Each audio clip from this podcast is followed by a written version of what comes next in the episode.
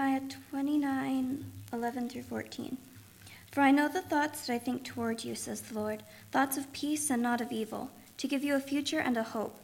Then you will call upon me and go and pray to me, and I will listen to you.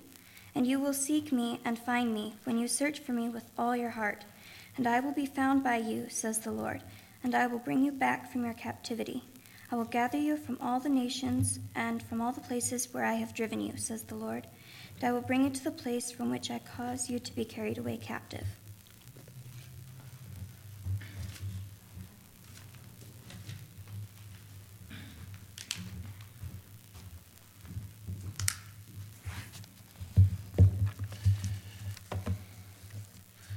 Thanks, Eve. Thanks for helping your dad out.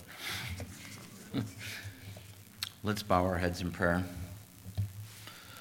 Lord God, Heavenly Father, thank you for watching over all of us, being with us, never leaving any of us alone. Continue to watch over us, bless us, and hold, you in our, hold us in your care. And be with me as I give the message today.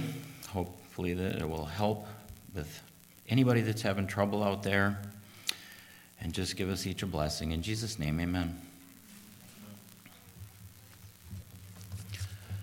I don't understand. I don't know why, but how do I survive? Sin, death, and the devil are all tragedies of life on earth today. They're all real, exist, and they're all intertwined. Christ, through his death and resurrection, gives us victory over these. But while his promise is ours to cling to, the actual realization and fulfillment of this promise will not be realized until he comes back and he returns. In the meantime, how do we understand and get through the suffering and confusion of life? the reality is, we all still experience our sin, still experience the tyranny of the devil and pending Christ's swift return, we all will experience death. Have you ever woke up with the weight of your life bearing down upon you? You sense reality that you aren't good enough, smart enough, beautiful enough, or successful enough. On mornings like this, it's hard to get out of bed.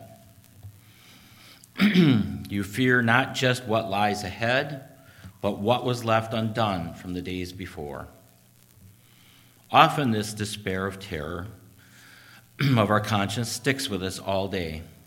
These are the thoughts of how unworthy you are and that there's nothing you can do about it. Martin Luther describes such bouts of utter despair as Anfechtung. The word has no direct translation into English. It implies terror and despair, due to the inability to trust in God's goodness. This is the realization that all your anxieties point to something much deeper inside oneself, namely, your inability to withstand the judgment of God on your own and the feeling of separation from our Lord. At such times, God seems terribly angry.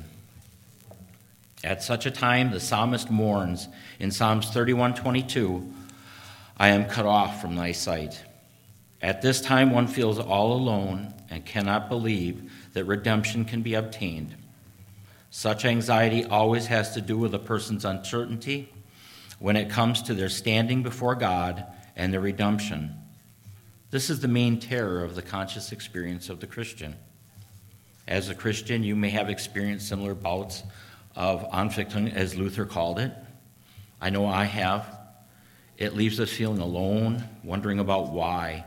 After all, we are Christians. We do not choose these trials, yet trials they are. In the 16th century, a Spanish priest named St. John wrote a poem about spiritual crisis of faith described as a dark night in which light can only be found within the soul. It was later titled The Dark Night of the Soul, an expression that became common among the theologians of the day to describe spiritual depression and angst.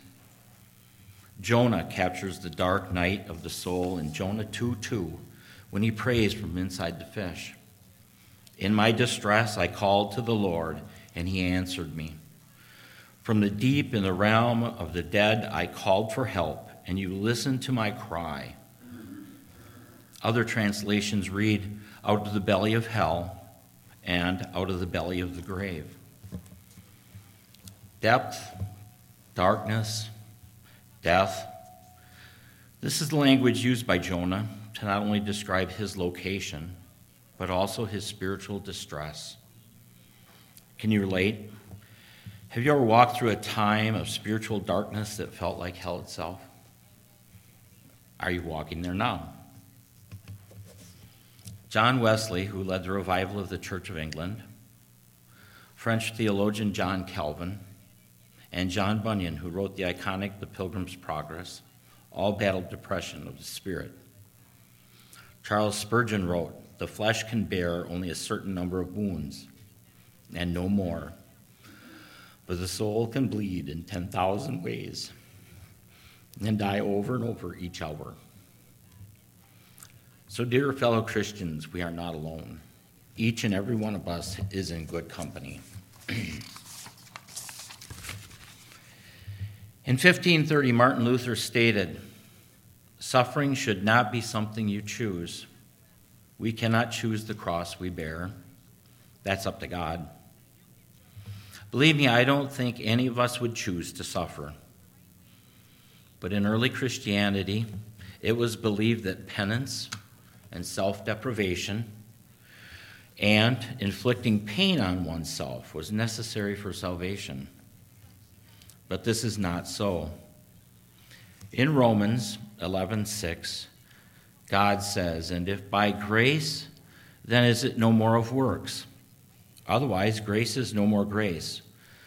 But if it be of works, then no more grace. Otherwise, works is not works."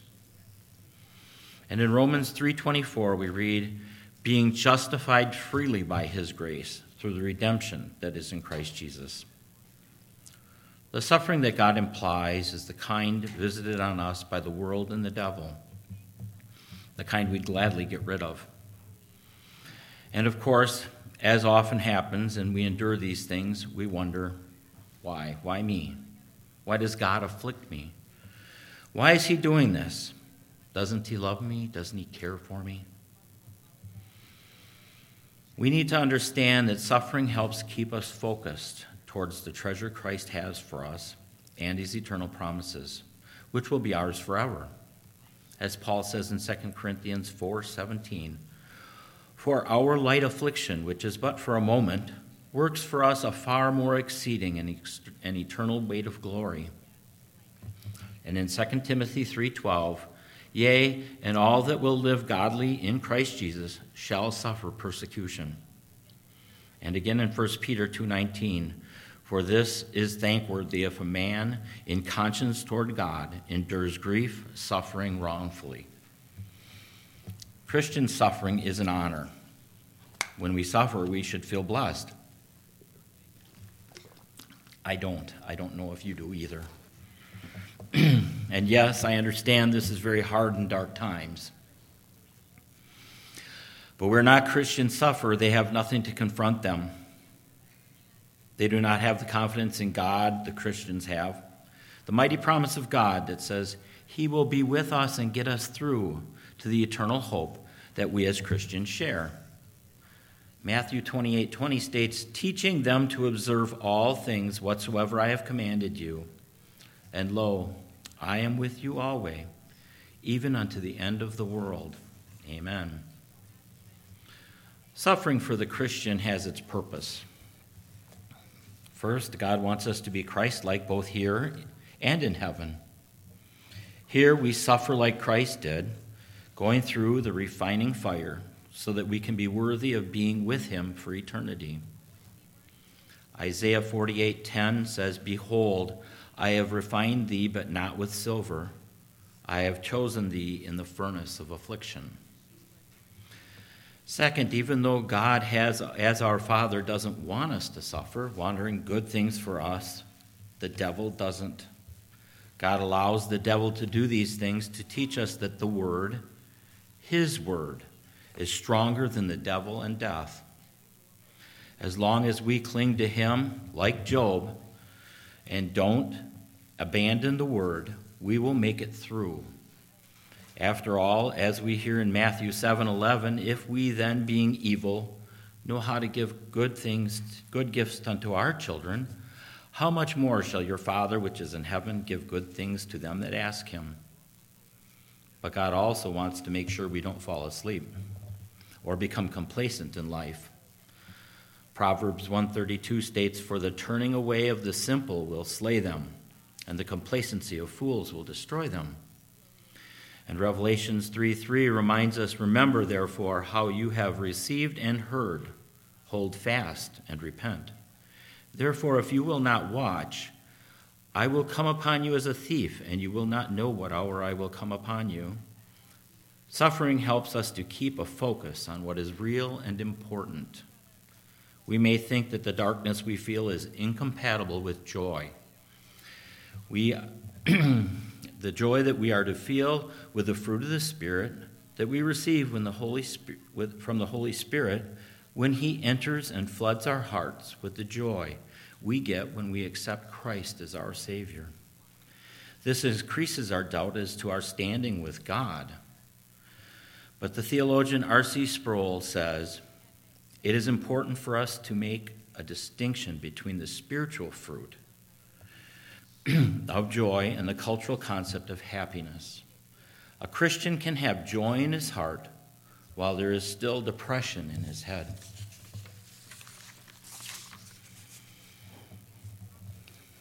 But now, what about survival?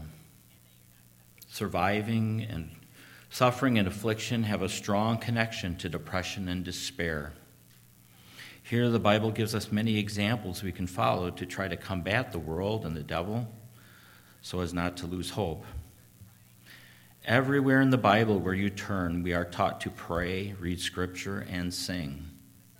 Acts 16:25 states, "And at midnight Paul and Silas prayed and sang praises unto God, and the prisoners heard them. Song and music is often the one item that is forgotten in our battle for survival. Martin Luther noted that in the late medieval church, chant and Latin choral pieces and processionals were still used, but, con- but congregational songs were rare, if at all. He thought this was unbiblical and took away a major weapon against the enemy. He stated music is a fair and lovely gift from God. Next to theology, I give music the highest place and greatest honor.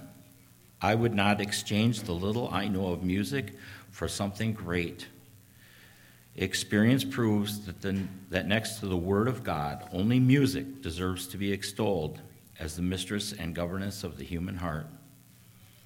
We know that to the devil, music is distasteful and insufferable. Thus, as early as 1523, he began his work on transforming biblical meditations into hymns. He felt singing would drive the biblical message deep into the cold, dark recesses of the human heart. His hymns, based on many psalms, were composed of he composed multiple hymns based on many psalms. An example we find in Psalm 130 In trouble deep, I cry to thee. So, using both song, scripture, and prayer, we can survive, but not just survive, flourish. In times of oppression, trials, and depression, when we turn to scripture, we should plead with God on the basis of his promises. After all, the man of God's own choosing is on our side. Hebrews 4:16 Let us therefore come boldly unto the throne of grace that we both may obtain mercy and find grace to help in time of need. Proverbs 23:11 says for their redeemer is mighty he shall plead their cause with thee. We should boldly call on the Lord to destroy Satan's lies and his works. In Ephesians 16 10 to 20, we are told, Finally, be strong in the Lord and in the mighty power. Put on the full armor of God so that you can take your stand against the devil's schemes. For our struggle is not against flesh and blood, but against the rulers, against the authorities, against the powers of this dark world, and against the spiritual forces of evil in the heavenly realms.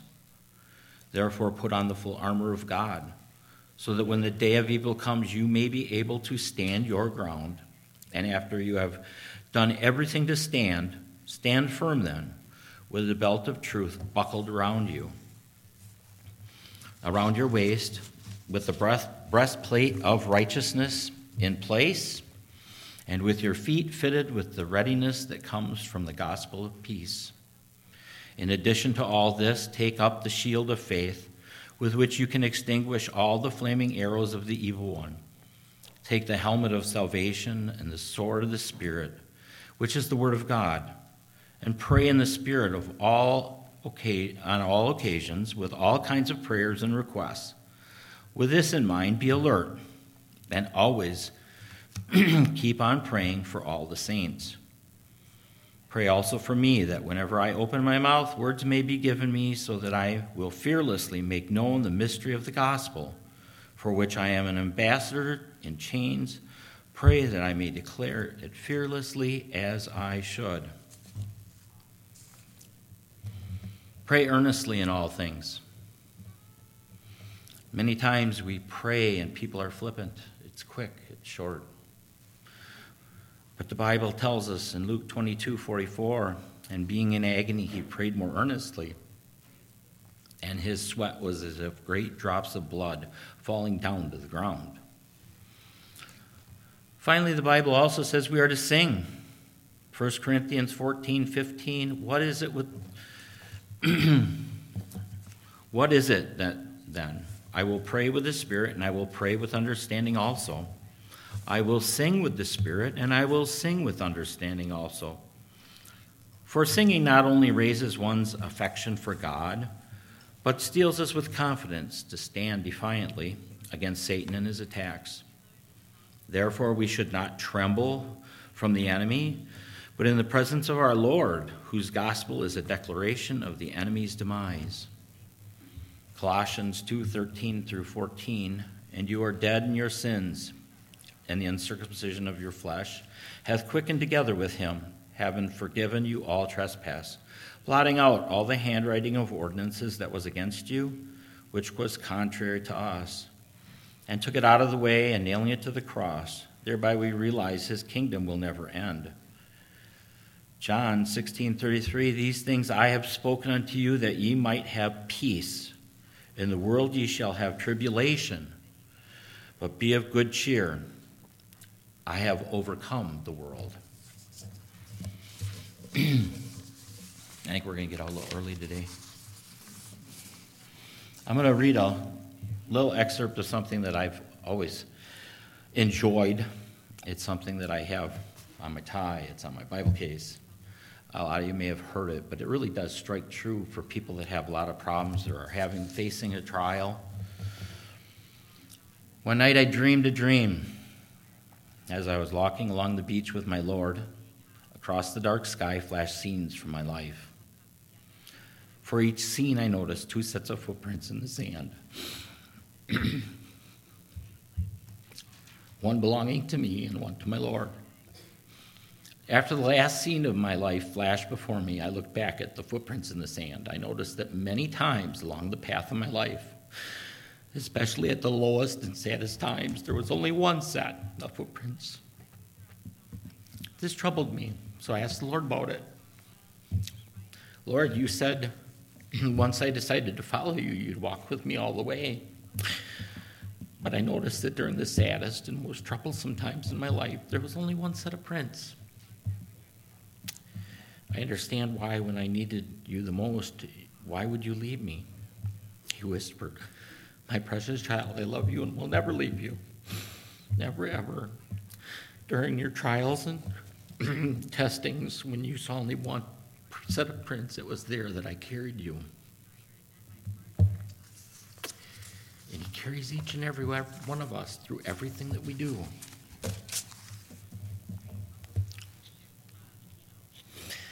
And in closing, Martin Luther who changed the face of Christianity when he sparked the Protestant Reformation, wrote in one of his letters When I first entered the monastery, it came to pass that I was sad and downcast, nor could I lay aside my melancholy.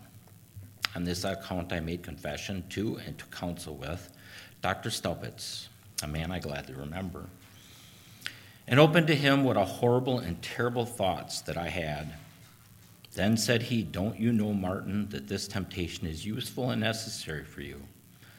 God does not exercise you with this thus without reason. what hope-filled words. Oh, you will see, let me read back up here a minute. Martin, that the, you will see, Martin, that this temptation is useful and necessary to you. God does not exercise you thus without reason. You will see that He intends to use you as His servant to accomplish great things. We hope, what hope filled words from a spiritual mentor. Every Christian's journey will occasionally wind through the valley of the shadow of death, and when it does, we need wisdom such as this. We need to be candid with a Christian mentor, possibly a professional counselor, and we need community, support from loved ones, prayer, worship, and finally music to help uplift one's soul and spirit to God. Amen.